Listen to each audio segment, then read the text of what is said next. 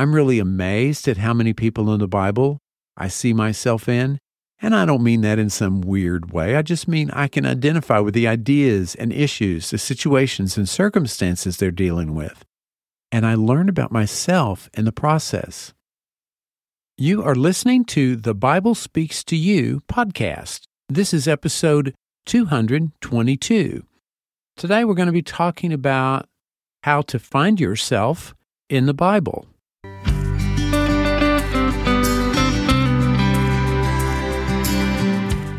You're listening to the Bible Speaks to You podcast. I'm James Early, your host, and this is the place to be to rediscover the original Christianity of Jesus. Each week, we talk about how Jesus wanted us to think and act and pray and live our daily lives. And we dig down into the mindset of Jesus to discover how we can think and act like he did. The goal is to experience more of Jesus' promise that the kingdom of heaven is at hand.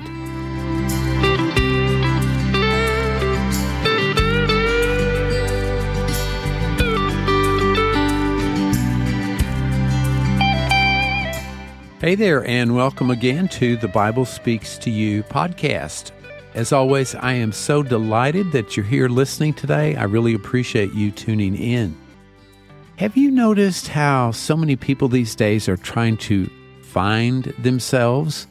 They're trying to figure out who they are, to discover or create their identity, and they're looking in lots of different directions trying to figure out who they are. But most of the attempts people are making today to discover who they are really fall short of true self discovery, which I think includes their spiritual identity as a child of God. So, how do we discover our spiritual identity? How do we find ourselves spiritually? And how do we accept and live out from who we are spiritually? Well, that's what we're going to be talking about in this week's podcast episode. I really believe the best way to find yourself, to discover who you really are, is in the Bible. But it takes prayer and discernment. The most obvious place to start is the very first chapter of the Bible. This is in Genesis chapter 1, verses 26 and 27, and you've heard this hundreds of times, but it's a good place to start.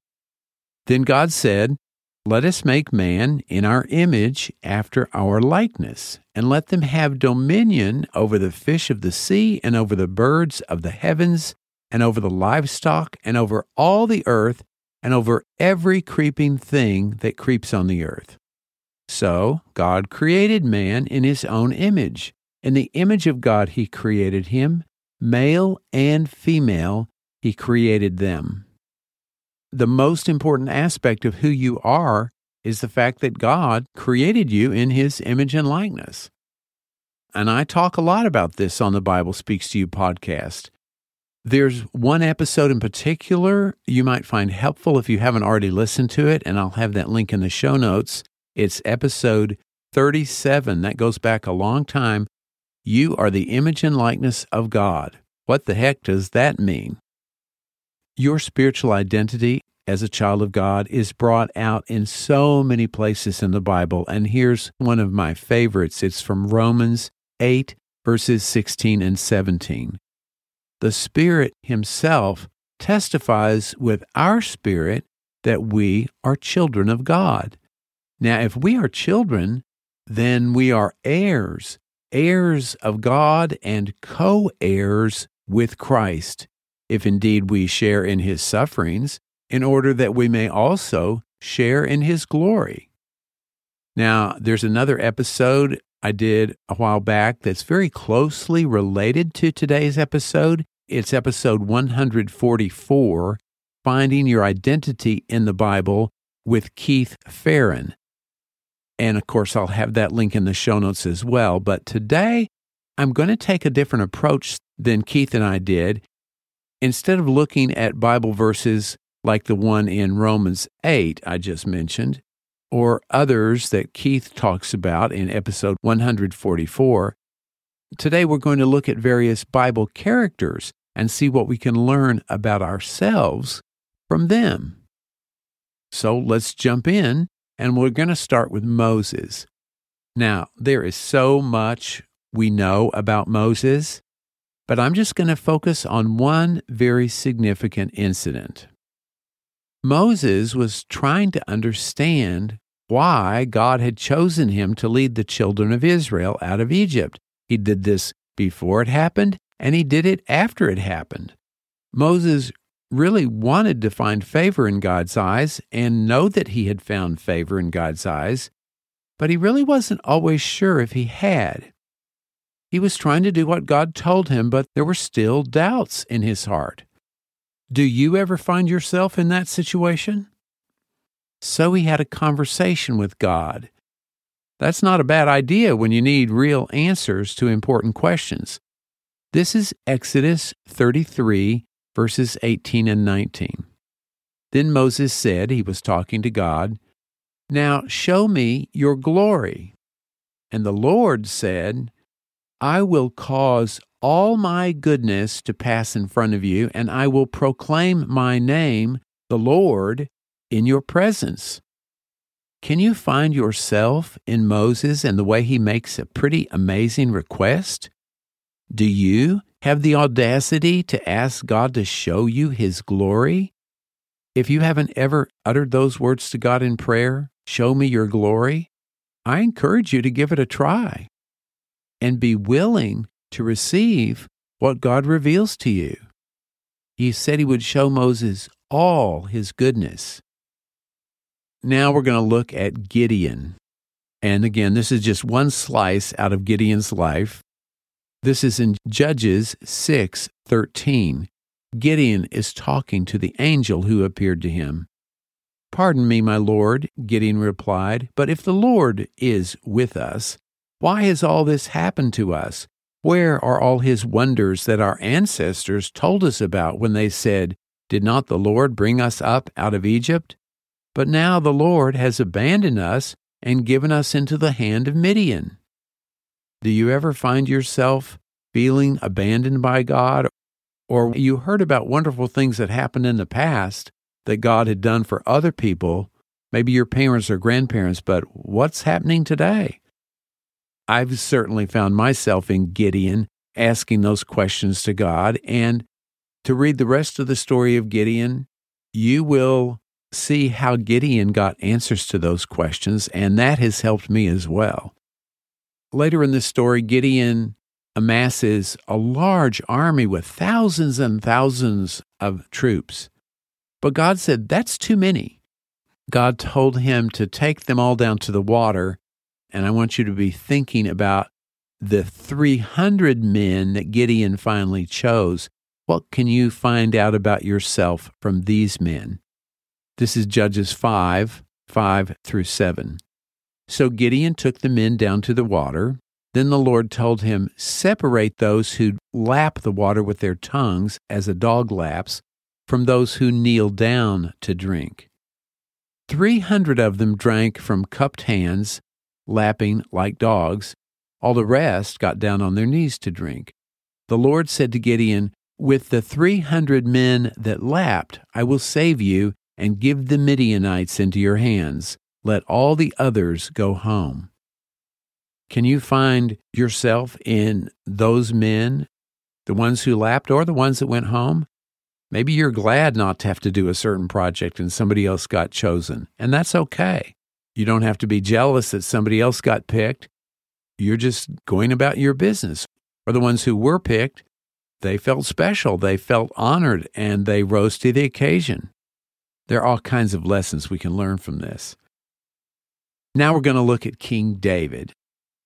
What can you learn about yourself from studying the life of King David?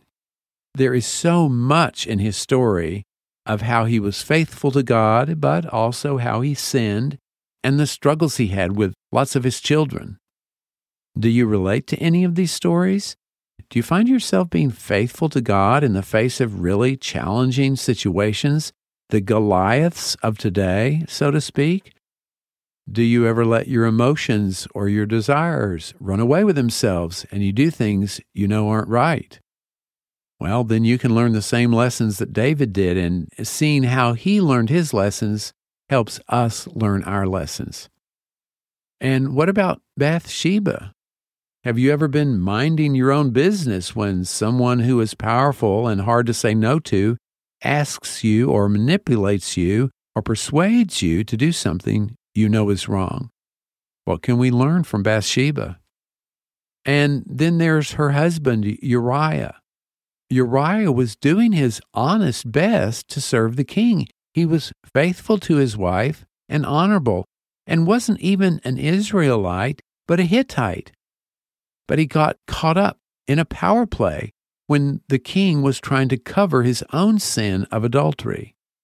Have you ever felt used and abused because of what someone else did wrong? They try to get rid of you or smear your reputation because of mistakes they made? If you find yourself in that situation, what can you learn from Uriah? And what about Absalom, one of David's sons? He wanted desperately to have some power and influence, but he didn't always find favor in his father's eyes. This is 2 Samuel 15 4 through 6. And Absalom said, If only I were appointed judge in the land, then everyone who has a complaint or case would come to me, and I would see that they receive justice. Also, whenever anyone approached him to bow down before him, Absalom would reach out his hand, take hold of him, and kiss him. Absalom behaved in this way toward all the Israelites who came to the king asking for justice, and so he stole the hearts of the people of Israel. Absalom took matters into his own hand, in effect, rebelled against his father, the king. In fact, he attempted to take over power from his father. Do you ever find yourself thinking you could do a better job than the people who are in charge of a project at work or church or anywhere? Do you take matters into your own hands and go against their authority and try to get rid of them? I have found myself in Absalom several times, and it's not a very good feeling. It makes me realize I have to trust God to put me where He wants me instead of what I think I want for myself. Maybe I could or you could do a better job at something than what's being done, but maybe that's not what God wants you to do. Maybe there's a different lesson or a different task He has in store for you. It's really a question of whether you're listening to God or not. So just think about what you can learn about yourself from the lives of David, Absalom, Bathsheba, and Uriah. Now we're going to look at the story of Elisha healing Naaman of leprosy. You can read this whole story in 2 Kings chapter 5. Naaman was not just the commander in chief of the army of the king of Syria, or Aram, as some Bibles translate it. He was a very proud man who had great power and authority. He was a man used to being in charge, giving orders, and he expected to be obeyed without question. But he was desperate to be healed of leprosy, and he was willing to try anything. And perhaps that was the first crack in his thick mantle of pride. He took the advice of a Jewish girl, we don't even know her name, who had been captured and was a servant to his wife for this proud man to listen to and act upon what this young girl suggested is really quite extraordinary. But he did. What can we learn from that? How can we find ourselves in this story? Can you find yourself in the story of the young girl? Have you ever been in a position where you had something important to say, a real solution to a problem at hand, but it wasn't your place to speak up, or you didn't feel anyone would listen to you because you had no power or influence? What can we learn from this little girl? Well, to say what you need to, maybe to someone close to the person who needs the information you have. God has put you in the position you're in, even if it doesn't seem very important by the world's standards, and He's given you the idea that will bring a solution for a reason. If that little girl can tell Naaman's wife about Elisha the prophet, then you can say whatever you need to say to those who will hear it. And then, of course, there's Elisha. Are you ever in a position of spiritual authority when someone comes to you, as Naaman came to Elisha, full of pride and wanting everything the way they want it, and they want it now? Can you find yourself in the way Elisha dealt with Naaman? Will you have the courage to say what is needed and not just try to please a person or be impressed with someone's position or power? Now, we're going to take a look at a couple of other very minor characters in the Bible who give us a brief glimpse of what some would call feminine intuition, but what I'll call spiritual awareness or discernment. I want you to think about these two women and ask yourself if you can find yourself in the way these two women responded to the situation at hand. The first is Belshazzar's wife. You can read the whole story in Daniel chapter 5. Belshazzar is the king of Babylon. He's the son of Nebuchadnezzar.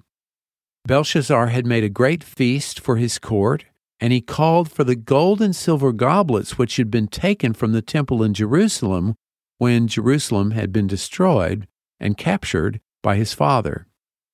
Then, within a very short period of time, still at the banquet, Belshazzar saw a hand right on the wall, and he was deeply troubled at this and demanded that his wise men, his soothsayers, and astrologers interpret the mysterious writing, but no one could read it.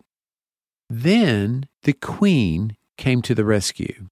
This is Daniel 5, verses 10 and 11. The queen, hearing the voices of the king and his nobles, came into the banquet hall. May the king live forever, she said. Don't be alarmed. Don't look so pale. There is a man in your kingdom who has the spirit of the holy gods in him. In the time of your father, he was found to have insight and intelligence and wisdom like that of the gods. Your father, King Nebuchadnezzar, appointed him chief of the magicians, enchanters, astrologers, and diviners. She was referring, of course, to Daniel, who was called for and who was able to interpret the writing. It didn't turn out to be good news for King Belshazzar. He had seen the way his father had humbled himself to the God of Israel and then was restored to his kingdom.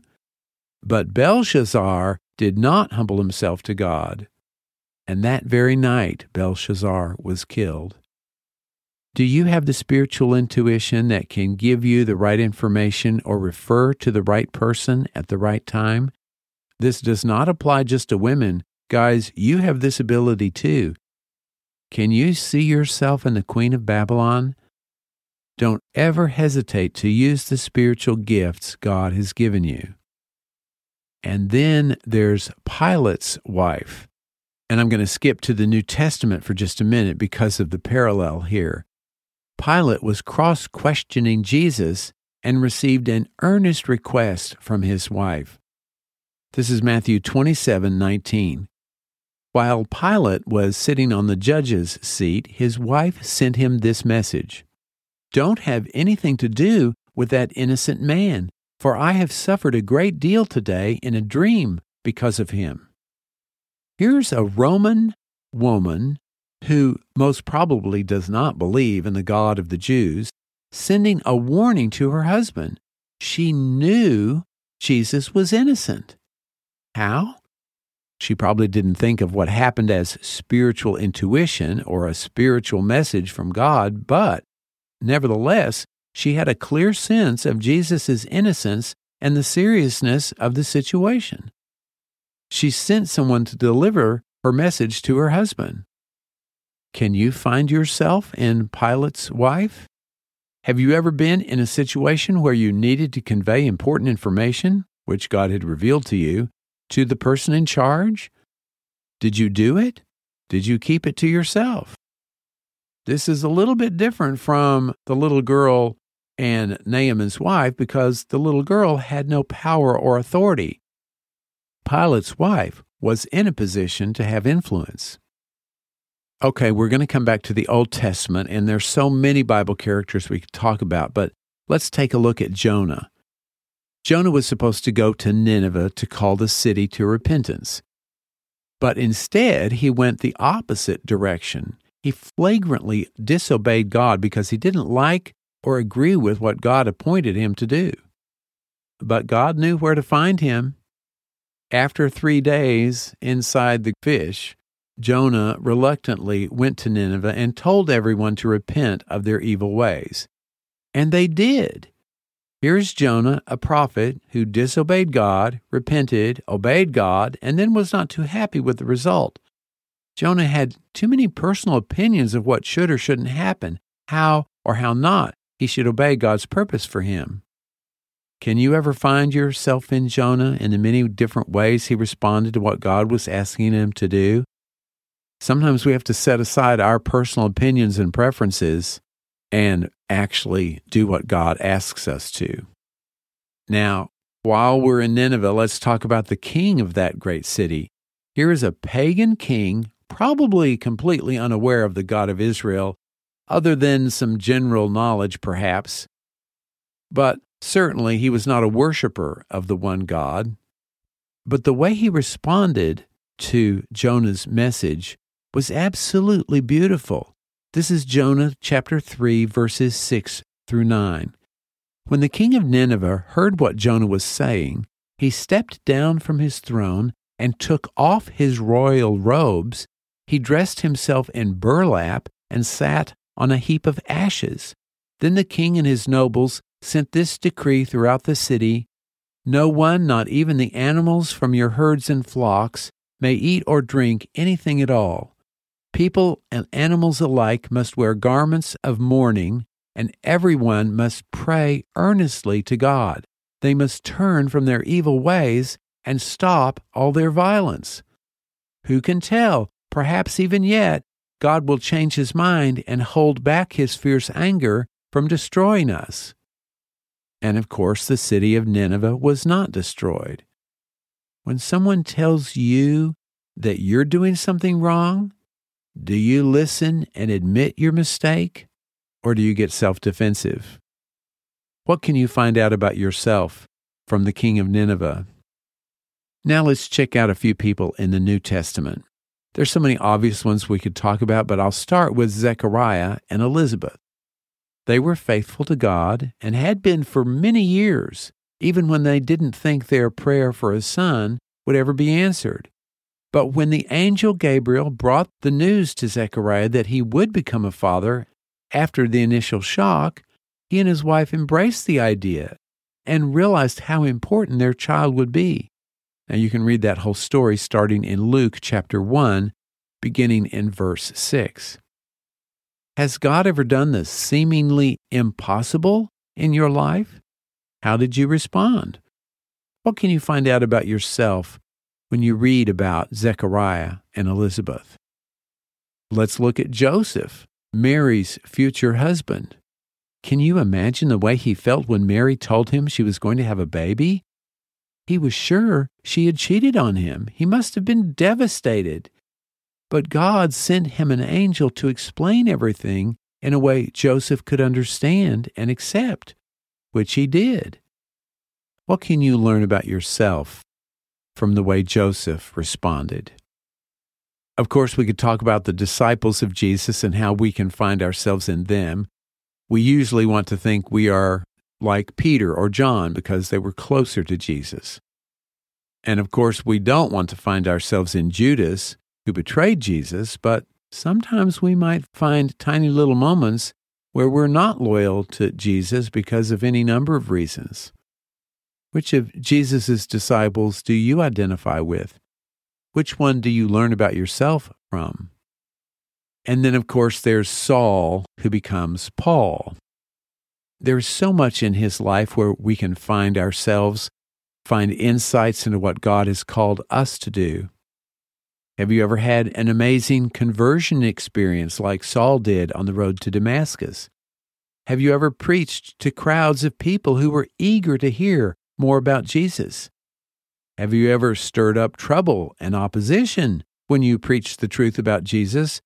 But some people didn't want to hear your message because it challenged their deeply held personal convictions. Have you ever suffered and been falsely accused because of your faith? Then you can easily relate to Paul. You can learn so much about who you are from studying his ministry and how he responded to what God had called him to do. These are just a few of the Bible characters that may give you insights into who you are. I'm really amazed at how many people in the Bible I see myself in. And I don't mean that in some weird way. I just mean I can identify with the ideas and issues, the situations and circumstances they're dealing with. And I learn about myself in the process. You could probably take any Bible character or any Bible verse and ask, what can you learn about yourself from them? Are you facing the challenges these people were in your life? Have you learned the lesson their lives teach? If there's someone in the Bible you especially identify with and relate to, let me know. I'd love to hear who it is and what you've discovered about who you are from someone in the Bible. And more importantly, not just what you've learned about yourself, but what you've discerned that God has called you to do. Hey, thanks so much for listening. I really appreciate you being here. I'm so grateful you tuned in today. If you enjoyed this episode and you know someone who might appreciate it, please share it with them. And as I said, I would love to hear what you've learned about yourself from someone in the Bible. The best way to contact me is on my website, thebiblespeakstoyou.com. Just click on the contact tab in the menu bar, and I'll be in touch. I look forward to hearing from you. If you haven't signed up yet for my email notification list, while you're on the website, just click that subscribe tab in the menu bar, fill out the form, and you're all set. And when you sign up, I will send you a special prayer guide I've put together called Praying with the Mindset of Jesus. If you like to read all the Bible quotes I mentioned today, and there were a lot of them, as well as a full transcript of today's episode, you can find those on the show notes page and I'll also have those links to the previous episodes I mentioned. Go to thebiblespeakstoyou.com forward slash 222. This is episode 222. I want to thank you so much for all your support of the Bible Speaks to You podcast. It means a great deal to me, and it's helping to get this message out into the whole world. That's it for this week. I'm James Early with the Bible Speaks to You podcast. Have a great week. Take care, and we'll see you next time. God bless.